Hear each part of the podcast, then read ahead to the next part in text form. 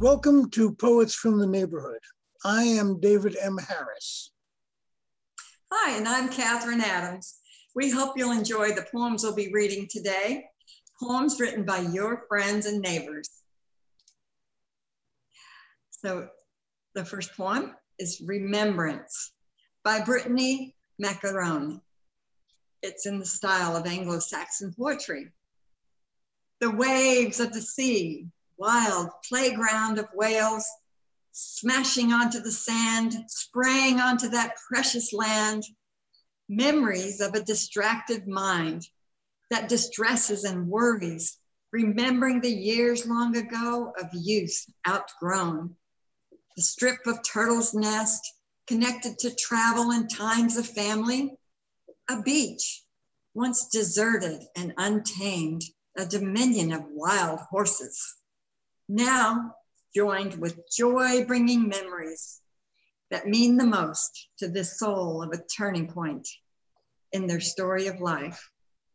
A spirit embarking on a serious journey far from the simplistic periods of before, no longer playing in that precious crab den, but participating in a higher purpose.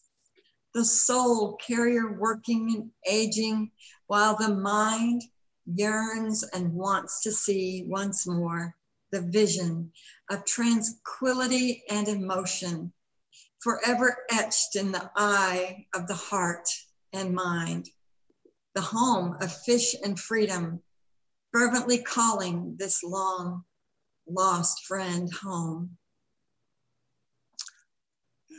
A poem of my own at the top of the stairs.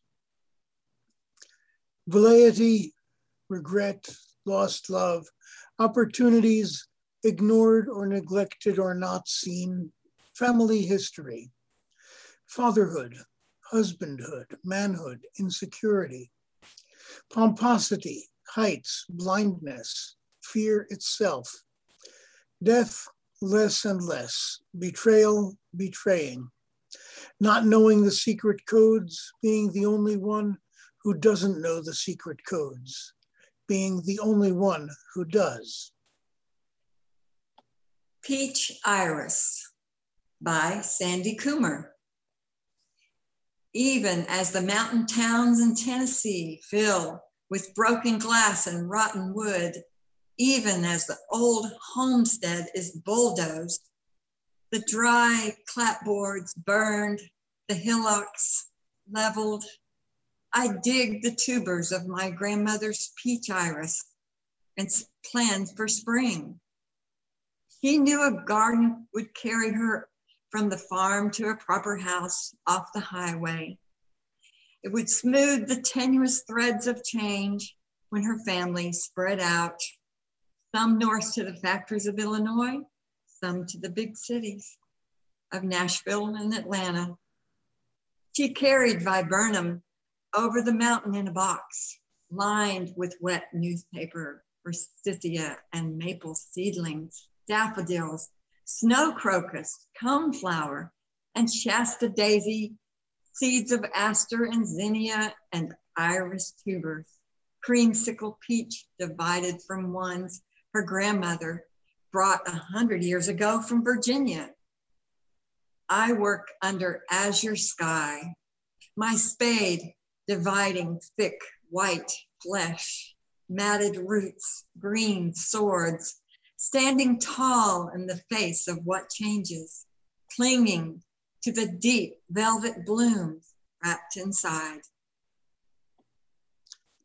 A Heavenly Bliss by Viraja R. The passions in my backyard, stretching tender tendrils, sniff their way around the peach tree hugging the branches, offering sweet scented purple blooms, wild pride of Tennessee, bumblebees hovering gleefully, drenched in thick pollen, drunk with honey abound. I watch and wait for their labor of love to ripe, with childlike expectation, my favorite passion fruits to drop in my hands, a heavenly bliss. Sunshine and Rainbow's Gold, written by myself, Catherine Adams. Millions of tiny rainbow prisms reflect brilliant hues, every bright shade of the spectrum, red, yellows, purples, and blues. A rainbow, a miracle of beauty and light, a blessing hovers over my home in the shape of Earth's dome. That's life's ecosystem just right. A beautiful bow, a sign, a promise, a covenant from an ancient day, from a God who promised never to destroy the earth by flood again, wash away, and who loves all his creations, even today. A revelation. Tis the gift on this dark, stormy day I behold. Oh no, the end keeps moving away as I search for the elusive pot of gold. The surprise, the thrill, drops of bright colored sunshiny ray. Tis the gold, it's serendipity, a bolt of joy. A few brief moments in eternity, a sign of good days ahead for you and me. A spectacular rainbow, a masterpiece of art heavenly, and love of God that it sparks in my heart. Love by Viraja R.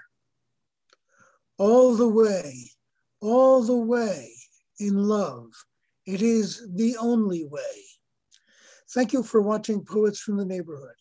We hope you'll join us again soon.